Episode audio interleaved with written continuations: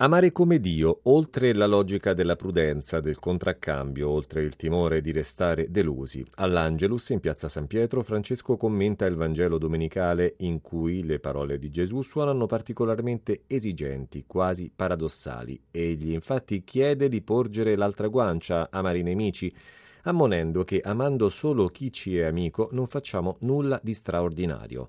Straordinario, dice Francesco, è tutto ciò che va oltre il consueto, supera i ragionamenti utilitari, i calcoli dettati dalla prudenza, che naturalmente ci inclina a compiere il bene solo verso chi è buono con noi e a rispondere con la stessa moneta a chi ci tratta male. Questo non basta, ammonisce il Signore. Se io dovessi seguire questa logica, non avremmo speranza di salvezza ma per la nostra fortuna l'amore di Dio è sempre straordinario, va oltre, va oltre i criteri abituali con cui noi umani viviamo le nostre relazioni. Mentre noi tentiamo sempre di pareggiare i conti, prosegue Papa Francesco, Cristo ci stimola a vivere lo sbilanciamento dell'amore.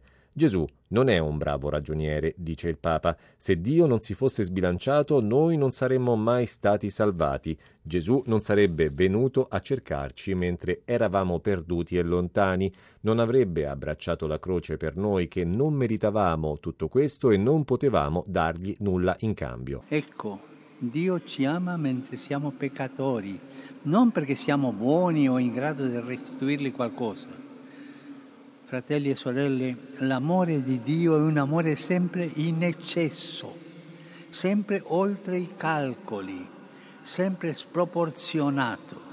E oggi chiede anche a noi di vivere questo modo, perché solo così lo testimonieremo davvero. Contro la nostra indole ad avere tutto sotto controllo e in ordine, spiega il Papa, il Signore ci propone di uscire dalla logica del tornaconto e di non misurare l'amore sulla bilancia dei calcoli e delle convenienze. Ci invita a non rispondere al male con il male, a usare nel bene, a rischiare nel dono, anche se ci riceveremo poco o nulla in cambio.